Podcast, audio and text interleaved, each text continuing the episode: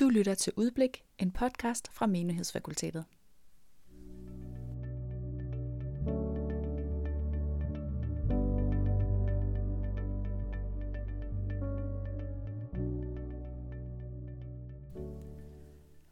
Udblik er en personlig samtale med et menneske, der har indblik i teologiens verden, og som har gjort sig tanker om tro og eksistens. Vi vil fokusere på, hvilken kobling der er mellem teologien på den ene side og det levede liv i kirke og hverdag på den anden side.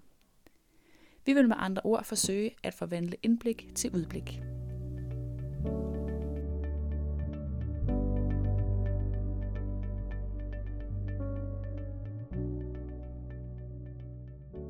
Velkommen til Udblik, Menighedsfakultetets podcast. Mit navn det er Simon Mejdal. Jeg er teologistuderende her på stedet, og har fået lov at være vært på Udblik i dag. Og jeg har fået besøg af en anden teologistuderende. Mm-hmm. Velkommen til dig. Tak. Kasper.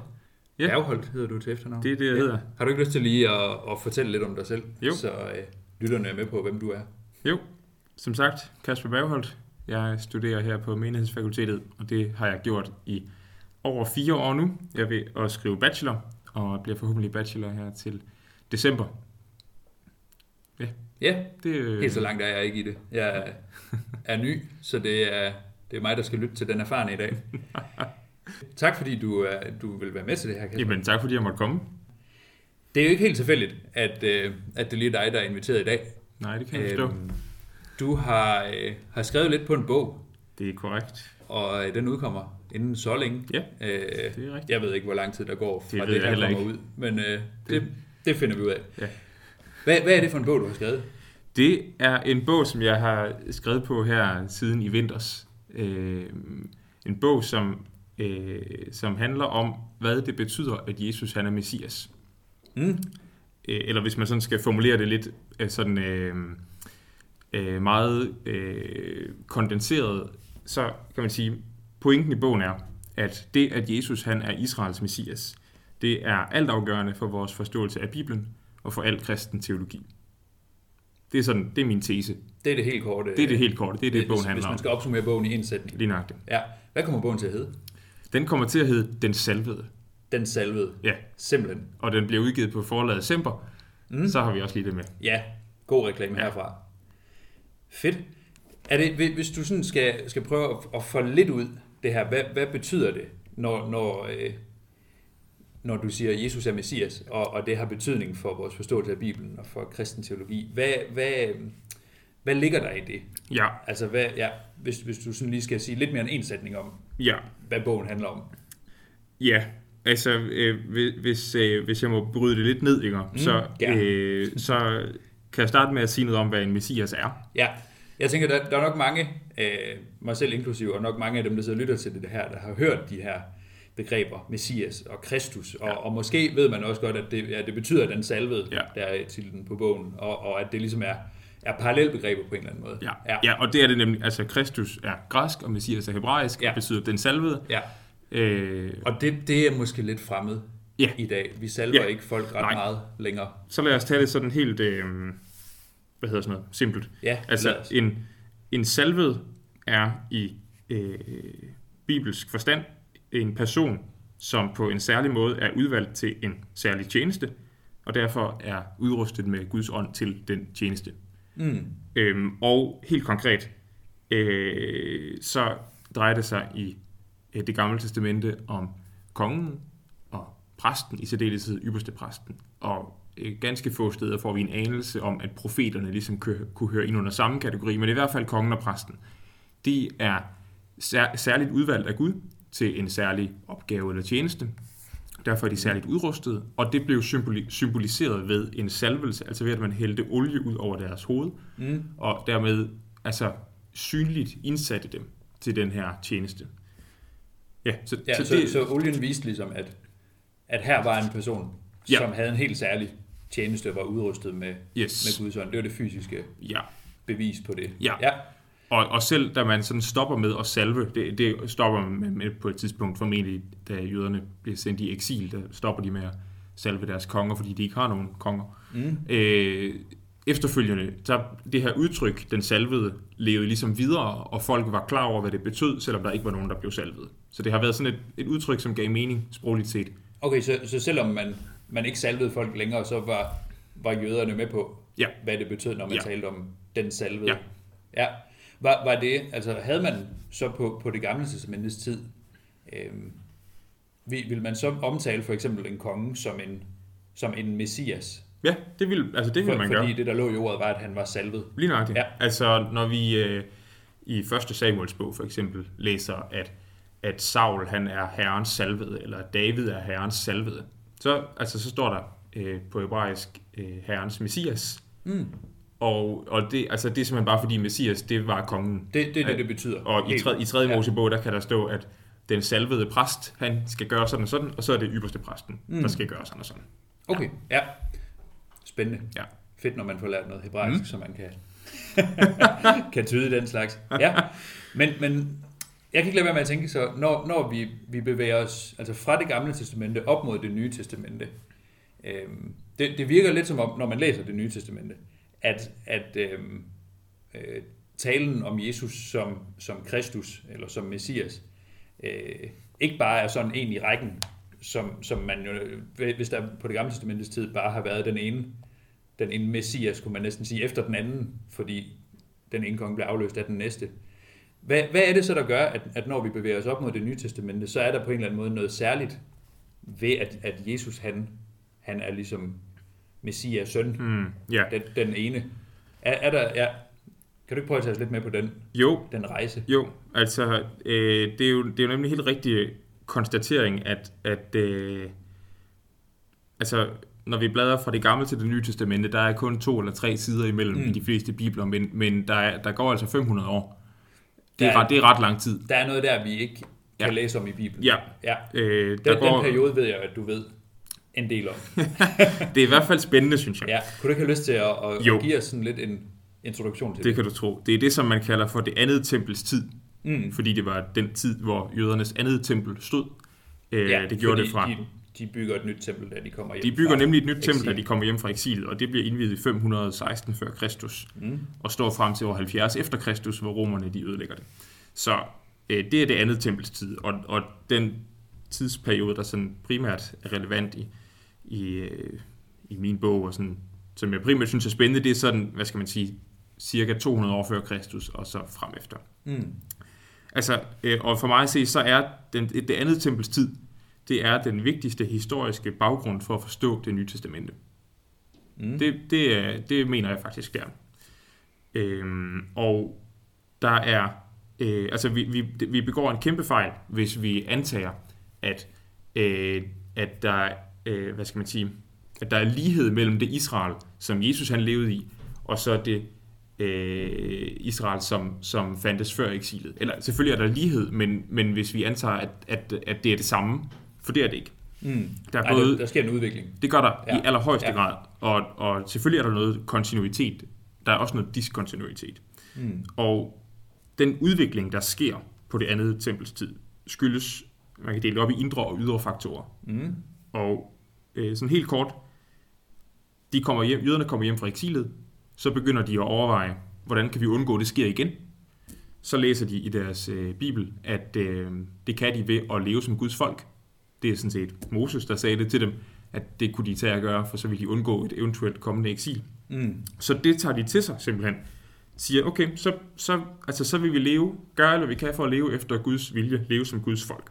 Leve efter Moseloven. Ikke som sådan en måde at frelse sig selv på, som der nogle gange er nogen, der fremstiller det som, men simpelthen sådan et oprigtigt ønske om at leve som Guds folk. Mm. Og det fører, man kan måske sige til det, at det fører til en vækkelse, en lovvækkelse, og det kan lyde meget mærkeligt, men altså en vækkelse, hvor man får større fokus på, hvordan man lever som Guds folk, og det gør man ved at leve efter Moseloven. Mm. Så det er de indre faktorer, en teologisk refleksion, en åndelig udvikling. En god gammeldags vækkelse. Ja. Yeah. Mm. Så er der nogle ydre faktorer også, som konflikter. Fordi Israel er på det her tidspunkt, som så ofte før, underlagt skiftende stormagter. Og de her stormagter er sådan i forskellig grad optaget af at få indflydelse og gøre deres magt gældende. Og allertydeligst, eller man kan sige, det som de her stormagter har til fælles, det er, at de er en del af det, man kalder hellenismen. Det vil sige, altså hellenisme, det er den græske kultur på det her tidspunkt, som ekspanderer voldsomt. Altså man kan sammenligne lidt med sådan den grad, hvormed amerikansk kultur har påvirket vores samfund i dag, de sidste 70 år. Altså selv folk, der er kritiske over for amerikanisering, de går i cowboybukser, og de taler engelsk. Ja. Altså det er lidt det samme her. Altså, ja, så man skal forestille sig et Israel, hvor den græske kultur har lige så stor indflydelse, som amerikansk kultur har i Danmark i dag. Ja, sådan noget i den stil. Og det skaber konflikter. Hvis man gerne vil leve sådan, som man gjorde i gamle dage, man bliver konfronteret med noget nyt, så skaber det konflikter. Og det gør det også i Israel på de her tidspunkter. Masser af konflikter, masser af gnidninger. Og på et tidspunkt resulterer det i en oprørskrig, en jødisk oprørskrig, som faktisk fører til både politisk og religiøs selvstændighed. Og etableringen af den nyt jødisk kongedømme, uafhængigt. Og det går så ned ad bakke rimelig hurtigt, og fører til borgerkrig, og så kommer romerne osv. Der er i hvert fald, det der pointen er, at der er nogle ydre faktorer, som skaber gnidninger i forhold til de indre faktorer. Og her, bare for overblikket skyld, vi er sådan i perioden fra 240 Kristus og så frem mod år 0, siger det. Romerne kommer sådan omkring år 60 før Kristus, og så det er den periode, vi er i nu, ja. Og hvis man sådan zoomer helt ud, så de her konflikter, der er ligesom det spørgsmål, som er, altså hvordan skal man forholde sig til, at romerne sidder på magten, når nu man kan læse i jødernes bibel, at Gud han påstår, at det er ham, der er kongen. Altså, det, hvis man sådan skal skære det helt ud i pap, så tror jeg, det er det spørgsmål, som er ret vigtigt at få fat i. Altså, Gud påstår, at han er konge, og så sidder romerne på magten. Hvordan forener man de to realiteter? Ja, der er på en eller anden måde konflikt mellem det, jøderne kan læse i deres bibel, og den virkelighed, de oplever med romerne som overmagt. Ja. Så hele den her bevægelse, vi har fra, altså i tiden mellem det gamle og det nye testamente, den leder på en eller anden måde frem imod nogle forventninger om en ny salvet leder. Ja, eller altså, hvordan arbejder det sammen med den udvikling, man ellers jøderne ellers oplever i de århundreder? Altså, jeg tror simpelthen også, at man i det gamle testamente kan finde... jeg starter et andet sted. De her messianske forventninger, de har altid rødder i det gamle testamente. Altså, de bygger på det gamle testamente, og de har rødder i det gamle testamente. Men der er jo, altså, det er ikke et vakuum, den her periode, det andet tempels tid. Der er masser af teologisk refleksion, ligesom vi i dag, for eksempel her på Menighedsfakultetet, bedriver teologisk refleksion, teologisk arbejde, teologi. Det gjorde man også dengang. Reflekteret over, hvad betyder det her i for eksempel forandrede politiske omstændigheder. Så altså, Gud påstår, han er konge, romerne sidder på magten, hvad gør vi ved det?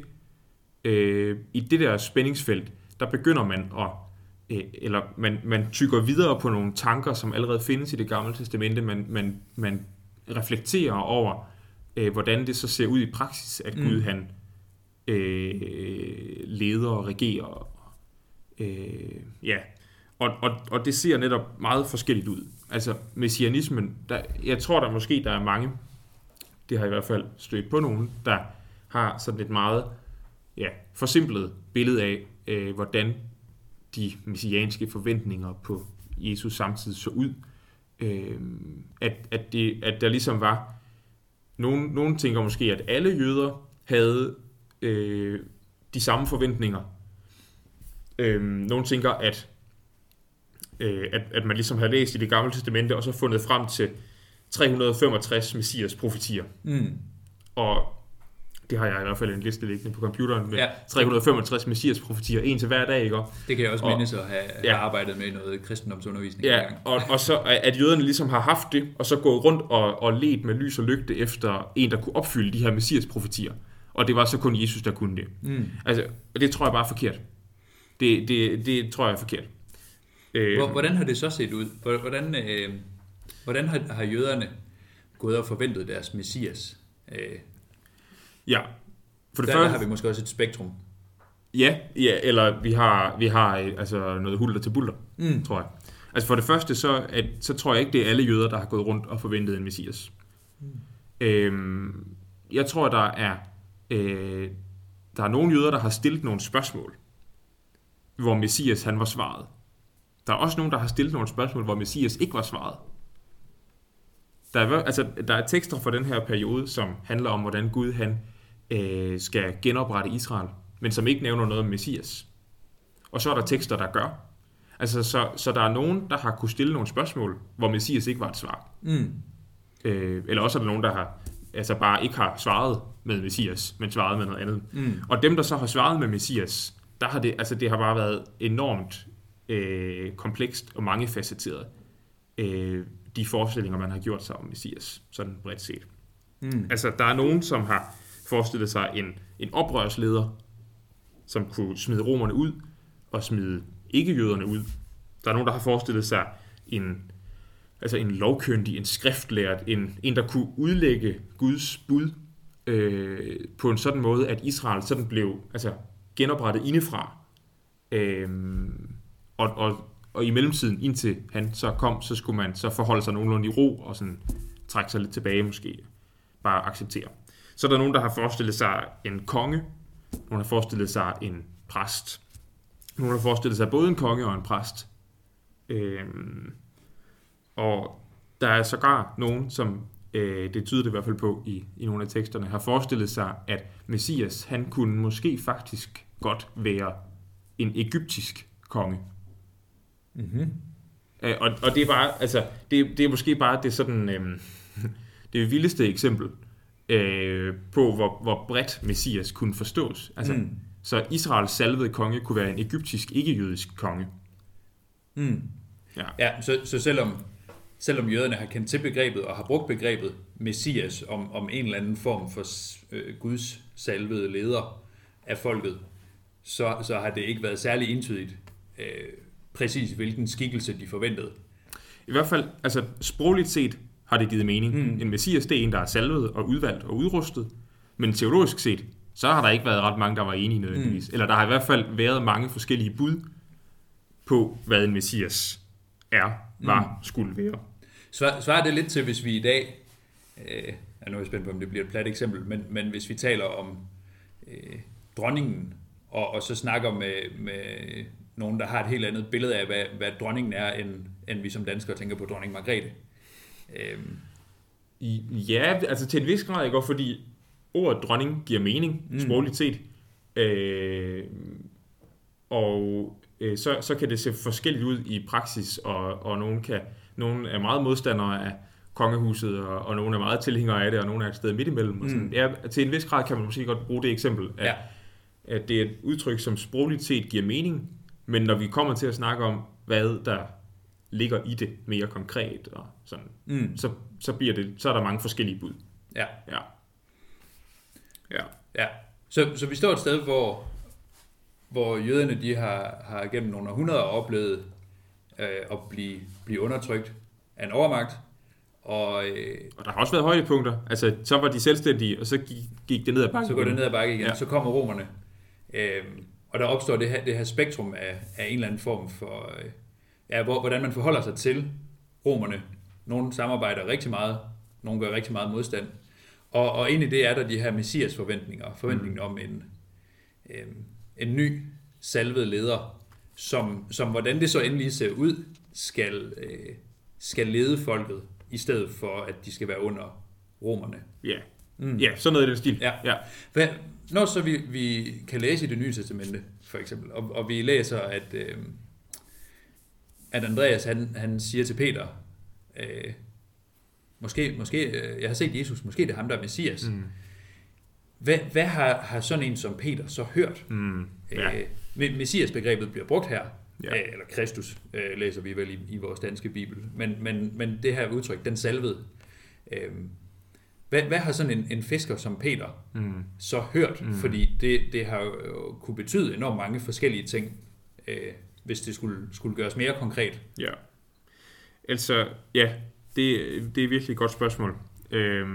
Især fordi at for mange af os, så er der ligesom blevet lagt nogle associationer til, som er nogle meget kristne associationer.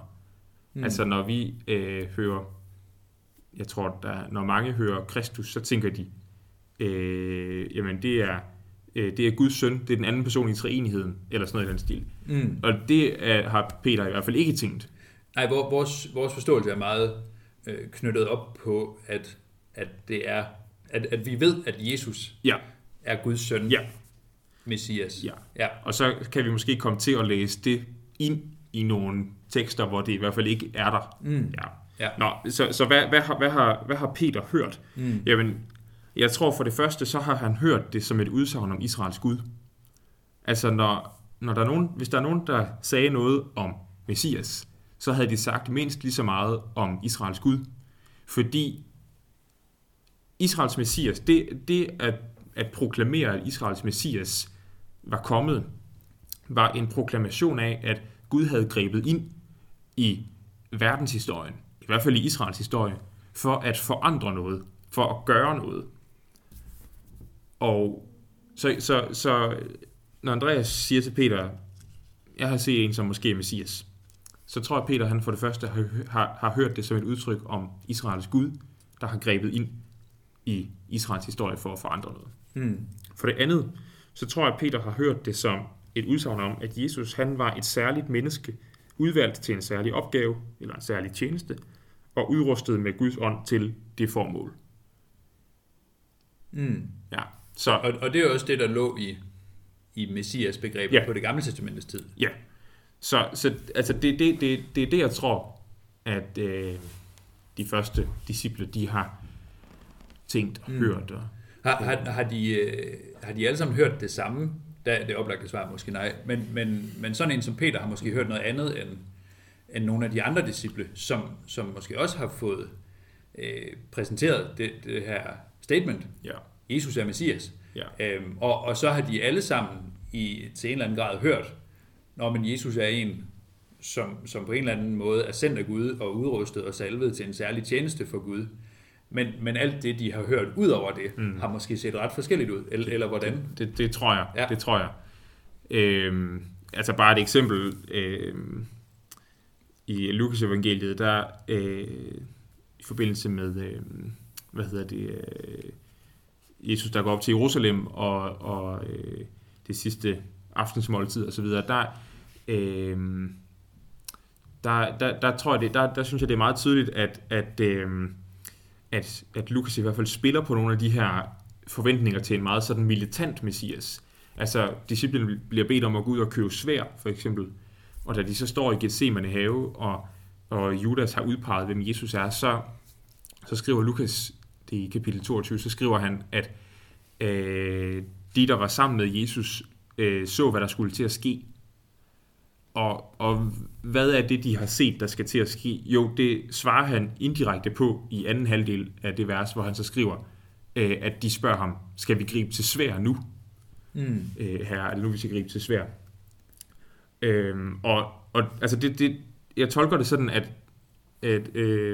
disciplene har set, at nu var tiden inde til at indlede en oprørskrig mod romerne. Mm. Og derfor så trækker de deres, eller spørger i hvert fald Jesus, om de skal trække deres sværd, som han har bedt dem om at købe, underforstået, fordi han måske var den der oprørsleder. Mm. Og historien viser jo så, at det ikke er tilfældet, altså, og flere andre steder i evangelierne viser, at det ikke er tilfældet, men alene det, at de har det spørgsmål. Og der er flere eksempler, altså en af Jesu disciple har tilnavnet Zeloten. Zeloten, det var et oprørsparti. Mm. Der er flere eksempler på, at i hvert fald nogle af Jesu disciple har haft de her meget sådan oprørsassociationer. Ja, så det tror jeg er helt rigtigt, at der har været stor forskel i, hvad de så derudover har tænkt om Messias. Mm. Men jeg tror, at de her to punkter, det er sådan kernen, altså det udsagn om Israels Gud, og så at Jesus han var et særligt menneske, udvalgt og udrustet til en særlig opgave. Og så er en pointe her måske også, at på trods af alle de forventninger, disciplene så havde til Jesus som Messias, så viser han sig at være lidt en Messias på en måde, som ingen af dem for alvor havde forestillet sig. Og det stod vi også på i evangelierne, en del gange egentlig, at nogle af de ting, Jesus har sagt, gav først mening efter hans død og opstandelse. Mm. Så det, deres sande messias forventninger kommer måske først til udtryk sådan lidt på bagkant af det hele. I allerhøjeste grad. Ja. Og måske er det netop derfor, at vi i Matteus, Markus og Lukas evangeliet kan læse, at Jesus han er tilbageholdt med at fortælle folk, at han er messias. Mm. Fordi han er en anden slags messias. Altså han passer ikke helt ned i nogle af de kasser, som folk ligesom måske havde. Så der er ligesom noget, han vil vise dem først. Eller hvordan man nu skal sige det. Mm. Ja, altså helt klart. Jesus er en anden slags messias på rigtig mange områder. Mm. Altså for eksempel det, messias var ikke Gud i de antikjødiske tekster. Altså messias var et menneske, der var udvalgt af Israels Gud, men messias var ikke Gud. Mm. Men det tror jeg i hvert fald på, at Jesus han er og var. Og der kan man sige, det er en måde, hvorpå Jesus han overskrider de her messias-kasser, eller grænserne for, hvad en messias skulle være. Ja. Ja, for nu at tage et enkelt eksempel bare. Mm. Ja, det kunne man grave længe i.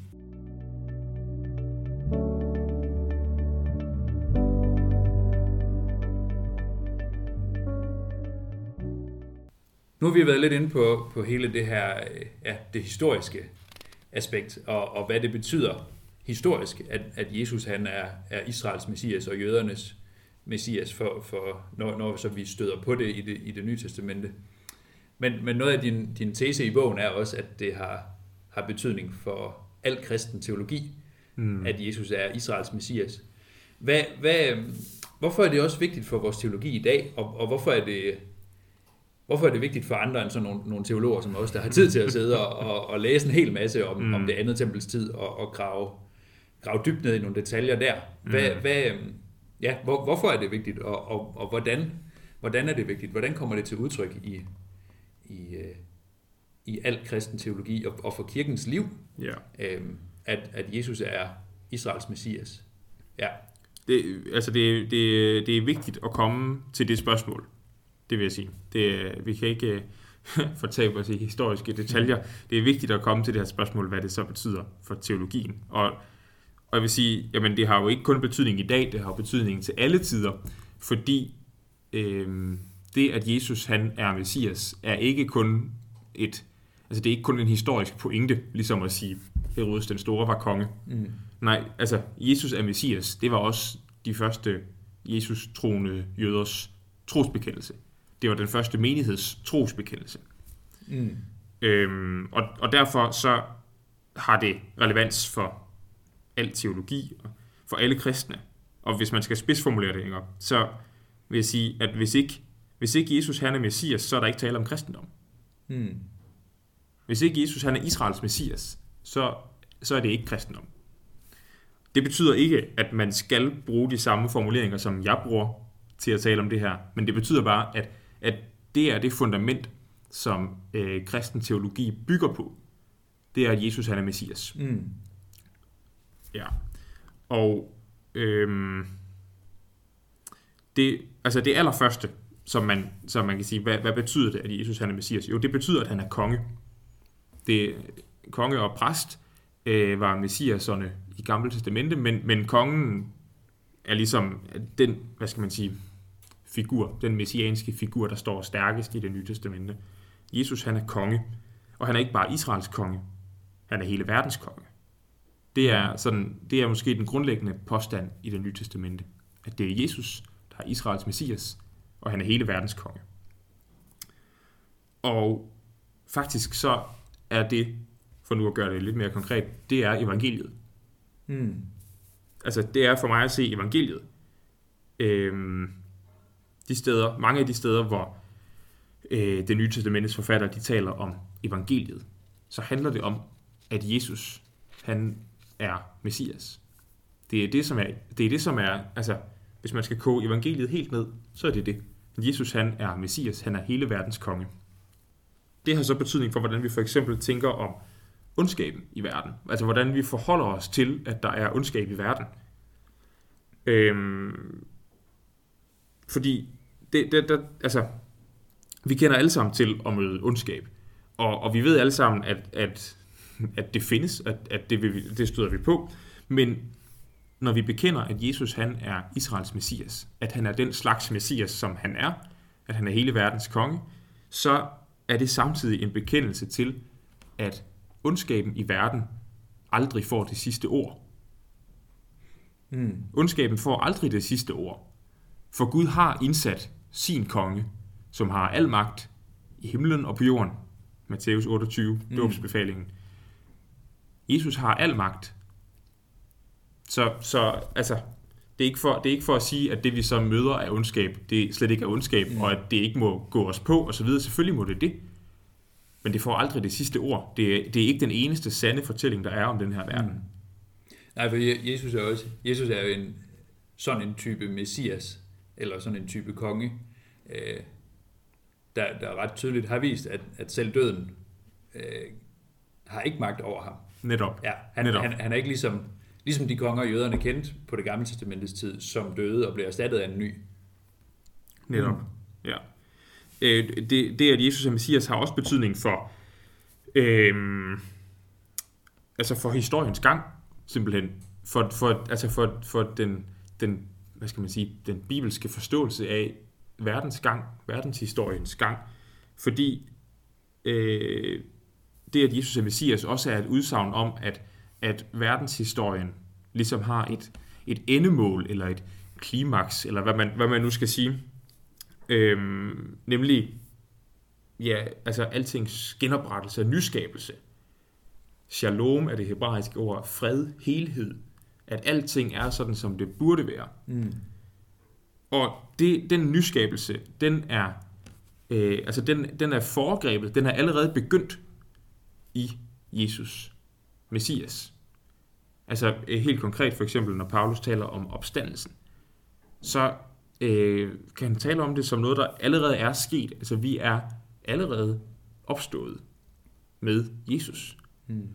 Eller han kan tale om Jesu opstandelse som førstegrøden af alle andres opstandelse. Altså, og førstegrøden, det er jo et høstudtryk. Og når man høster, så høster man det hele på én gang. Eller også, jeg er ikke landmand. Jeg er vokset op på en gård. Det tænker jeg er almindelig sund fornuft at høste det hele på én gang. I hvert fald, hvis ikke man gør det, så har man en førstegrøde, som enten er høstet for tidligt, eller man har resten af høsten, som er høstet for sent. Men det Paulus han gør, det er, at han siger, at Jesu opstandelse, det er førstegrøden. Og vores opstandelse hører bare sammen med. Altså, men det er ligesom begyndt allerede nu. Det er fremtiden, der er begyndt før tid. Og det er jo, altså det er et vanvittigt udsagn, egentlig. Men det siger noget om, at Gud han fører verdenshistorien frem mod et mål, han har fastsat. Og det er foregrebet allerede nu i Jesus Messias. Ja, så fordi Jesus er konge, har vi en idé om, hvad det er for et mål? Ja. Gud leder verdenshistorien frem imod. Ja, lige nok det. Det har også betydning for menigheden. Menigheden, den kristne menighed, består af dem, der har en tillidsbaseret relation med Jesus Messias. Og det er den eneste identitetsmarkør, der er i den kristne menighed. Paulus har det her berømte udsagn med, at her kommer det ikke an på at være jøde eller græker, mand, kvinde, træl og fri osv. For vi er alle en i Jesus Messias, Jesus Kristus. Så der er en identitetsmarkør, og det er relationen til Jesus. Det er det, som markerer, om man er med i menigheden. Og så er der forskel. Der er både mænd og kvinder, der er både jøder og grækere, der er både trælle og frie med. Men det, der gør dem til en del af menigheden, det, der sikrer deres plads i menigheden, det er deres relation til Messias. Og et andet konkret udtryk i menigheden, det er, at menigheden i sit væsen er i mission. Fordi den slags Messias, som Jesus er, det er også en Messias, som, som er hele verdens konge, og som rækker ud til dem, der står udenfor. I virkeligheden jo en tråd, der går helt tilbage til det løfte, Gud giver til Abraham i 1. Mosebog kapitel 12, som virkelig er sådan en nøgletekst. Så hvis man skal overstrege noget i sin bibel, så kan man tage 1. Mosebog 12:3, at alle jordens slægter skal velsignes igennem Abrahams afkom. Mm. Det er den slags Messias, Jesus han er. Mm. Og derfor er kirken, menigheden, i mission. Altid. Mm. Ja, så man kan måske sige, at vi som kirke er vi inviteret med til at lege kongens efterfølger. Ja. Og den konge, vi følger efter, det er en konge, der rækker ud til alle mennesker. Ja, ja. Det er noget i den stil. Ja. Hvis man sådan skal formulere sig lidt legende. Ja. Ja.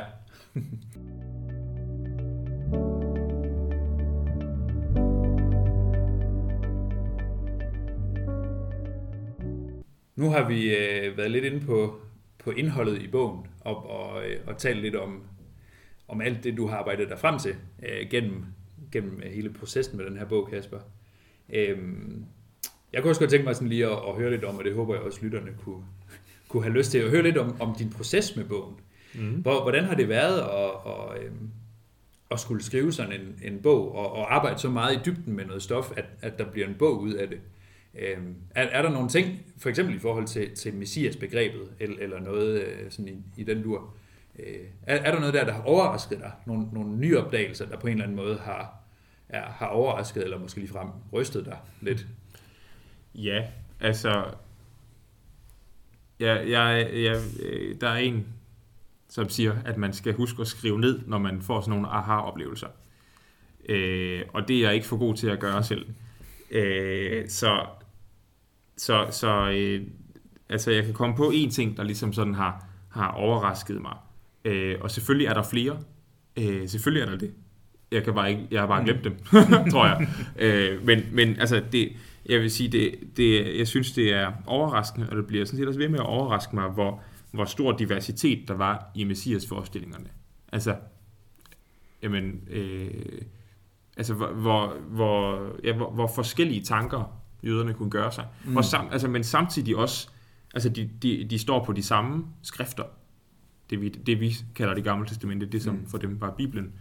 Det er de samme skrifter, de trækker på, det er det samme sted, de har rødder, men det ser forskelligt ud, og det synes jeg bare er enormt spændende at arbejde med. Hvorfor ser det forskelligt ud? Altså, hvad er det, der har gjort det? Er det nogle ydre omstændigheder? Er det nogle indre omstændigheder? Og så videre. Det synes jeg er spændende. Og også, hvordan Det Nye Testamentets forfattere spiller på nogle af de her klokker, som Messias udtrykket har ringet i hovedet på de her deres samtidsjøder. Ja. Mm.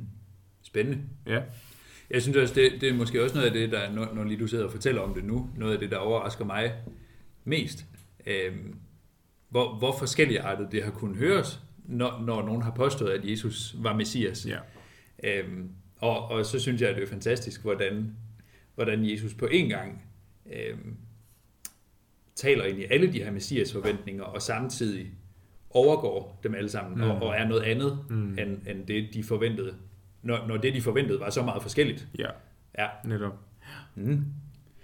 Hvordan er du gået hen og blevet så optaget af det her emne, at der er blevet en bog ud af det? For jeg tænker, at nu er jeg lige startet på studiet her i sommers, og sidder og sveder lidt over og lærer noget af det her historie om det andet tempels tid, og græske verber og sådan nogle ting. Og du er studerende, og har nogle sværere fag, end jeg har, og har så ved siden af studiet også fundet tid til at skrive en hel bog om det her emne. Hvor kommer det drive fra, der gør, at det bare må ud?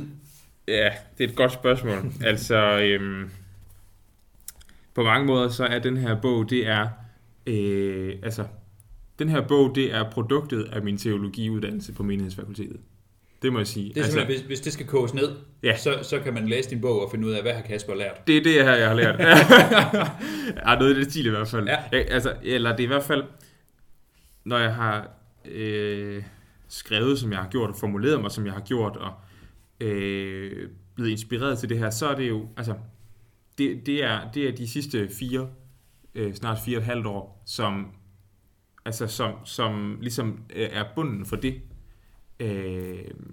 Og det tror jeg først stod klart for mig sådan relativt sent i processen egentlig, at det her er jo, altså hvis jeg havde skrevet en dedikation i bogen, så havde jeg måske dedikeret den til Menighedsfakultetet. Ja. I hvert fald, altså ja. Du spurgte egentlig til, hvor mit drive kommer fra. Altså, og der vil jeg sige, at Menighedsfakultetet er det ene ben i mit drive, eller hvad man siger. Det er altså den passion, som jeg har mærket hos nogle af underviserne her på stedet for, altså for det andet tempels tid, og for sådan det at læse evangelierne og Nye Testamente i sin helhed, og Bibelen i sin helhed, historisk. Det har været, altså det har betydet meget.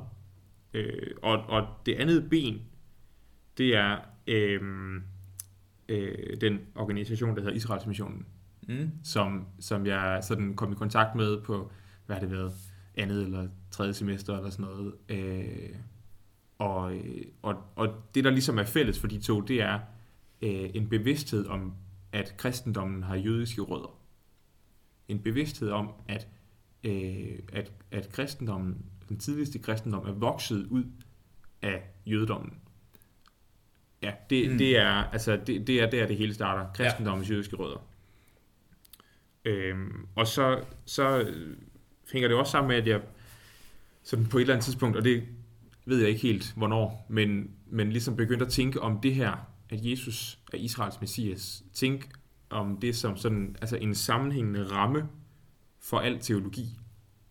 Og det er ikke fordi, jeg påstår, at jeg har nyformuleret al teologi, altså overhovedet ikke vel. Det vil også være noget af et statement. Men det er, altså, det er sådan set bare det, der er min pointe, at det er der, vi starter, når vi laver teologi, så starter vi med, at Jesus han er Israels Messias. Mm. Og så bygges teologien på det, eller teologien er konsekvenser af det, eller ringe i vandet, uden omkring det, eller sådan noget i den stil. Mm. Ja. Ja, så det der driver dig på en eller anden måde en passion for at finde ind til kernen af, hvor vi som kristne i dag, 2021, kommer fra, hvis vi går helt tilbage til rødderne, og til Jesus selv, jo sådan set. Ja. Ja. Ja. Det er heller ikke nogen dum passion. Nej. Har det... altså hele det her arbejde med bogen og med Jesus som Messias har helt tydeligt, når jeg sidder og snakker med dig, været med til at forme dig som teolog og give din teologiske karriere en retning. Har det også sådan, hvis man, det kan man måske ikke rigtigt, men alligevel, hvis man skal prøve at koble dig som faglig teolog lidt fra Kasper som kristen, har det så også været med til at påvirke din helt personlige tro og din relation til Gud og til Jesus som konge? Eller er det på en eller anden måde bare kun noget faglig viden, der ligesom ligger ud over den personlige tro? Kan det skilles ad overhovedet? Giver det mening at tale lidt om en skillen der? Ja, til en vis grad gør det. Ja. I den grad, hvor det ikke gør, der tænker jeg, at der er sådan en fagskade, man får som teolog. Men, det må vi nok leve med. Men ja, selvfølgelig har det påvirket min egen tro. Og noget af det, som måske sådan står allerstærkest tilbage, både fra min skriveproces og fra nogle af de fag, jeg har haft her på Menighedsfakultetet, det er, at tro, det er tillid. Tro, det er tillid. Det har jeg læst eller skimmet en meget nørdet bog om, og det behøver vi slet ikke gå i detaljer ved, men pointen er bare, at min tro på Gud ikke så meget faktisk er sådan noget meget dogmatisk. Og sådan. Det er mere bare en tillidsbaseret relation. Det er det, at jeg har tillid i retning af Jesus. At jeg altså kaster mit håb over på ham, for nu at bruge sådan nogle lidt omstændige formuleringer. Men det er faktisk, altså det er det, der ligger i den måde, Nye Testamentet taler om tro på. Det er tillid i retning af, eller sådan noget i den stil. det fører mig så til, altså det jeg så har tillid til, det er Jesus Messias. Det vil sige, det er en konkret person. Det er ikke et abstrakt guddommeligt væsen. Altså, det er en konkret person, som jeg tror har åbenbaret, hvem Gud er. Mm. Men altså, hvis vi vil sige noget om, hvem Gud er, så må vi nøjes med at sige noget om, hvem Jesus Messias er. Eller det er i hvert fald ham, der er vores indgangsvinkel. Mm. Og det betyder, at min tro retter sig, eller min tillid retter sig mod Jesus. En konkret person. Ikke et øverste væsen, eller den ubevægede bevæger, eller den om hvem intet højere kan tænkes, eller hvordan filosoferne gennem tiden nu har formuleret det. Nej, altså, det er en konkret person.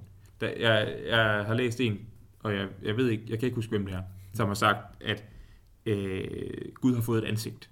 Mm. Gud har fået et ansigt, og det er Jesus, Messias. Mm. Ja, og det, altså, ja, det er sådan den helt store, hvad skal man sige, påvirkning af min tro. At Gud har fået et ansigt. Og når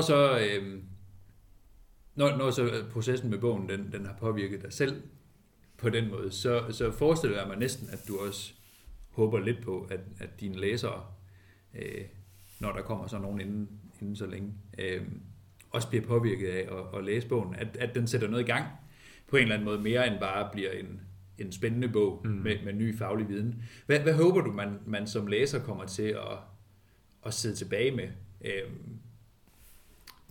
Jeg håber, at man får en fornemmelse af, at det at arbejde med Bibelen som, altså ud fra sådan et historisk udgangspunkt, at der ligger altså rigtig meget guld gemt der, og at det til en vis grad også er en nødvendighed, at vi kan ikke komme udenom historien, hvis vi vil forstå Bibelen. Det kan vi ikke. Vi kan ikke komme udenom, at det er et historisk dokument, så vi er nødt til at forholde os til samtiden. Og derudover så håber jeg, at bogen kan efterlade det aftryk, at det, at Jesus han er Messias, det ikke kun er, hvad skal man sige, en brik i det puslespil, som vi så kan kalde nytestamentlig teologi eller sådan noget. Nej, det er ikke bare en brik, det er selve puslespillets motiv. Mm. Eller sagt på en anden måde, det nye testamentes forfattere, de er optaget af, for det første, at vise, at Jesus han er Messias. Og for det andet, at udfolde, hvilke konsekvenser det har. Mm. Og det er ligesom essensen. Jesus er Messias. Hvad betyder det? Mm. Altså, der lægger du dig helt i tråd med det nye testamentets forfatter og med din bog, kunne man måske næsten sige. Det er også næsten sådan hybris at sige den slags, men det er i hvert fald det, jeg håber, folk ligesom får smag for, eller det er det, jeg gerne vil give videre, eller indlede en diskussion om, en samtale om. At vores teologiske arbejde begynder med den bekendelse, at Jesus han er Israels Messias. Mm. Fordi det er der, det nye testamente også starter, at Jesus han er Israels Messias.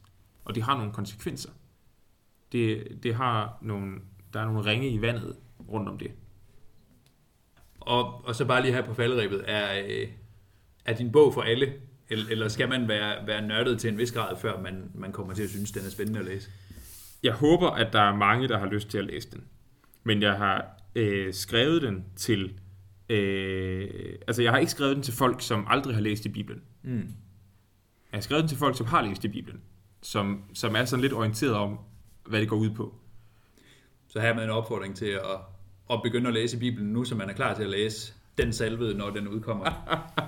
Ja, det er en god idé. Du skal have rigtig mange tak, fordi du ville være med her, Kasper. Tak fordi jeg måtte komme.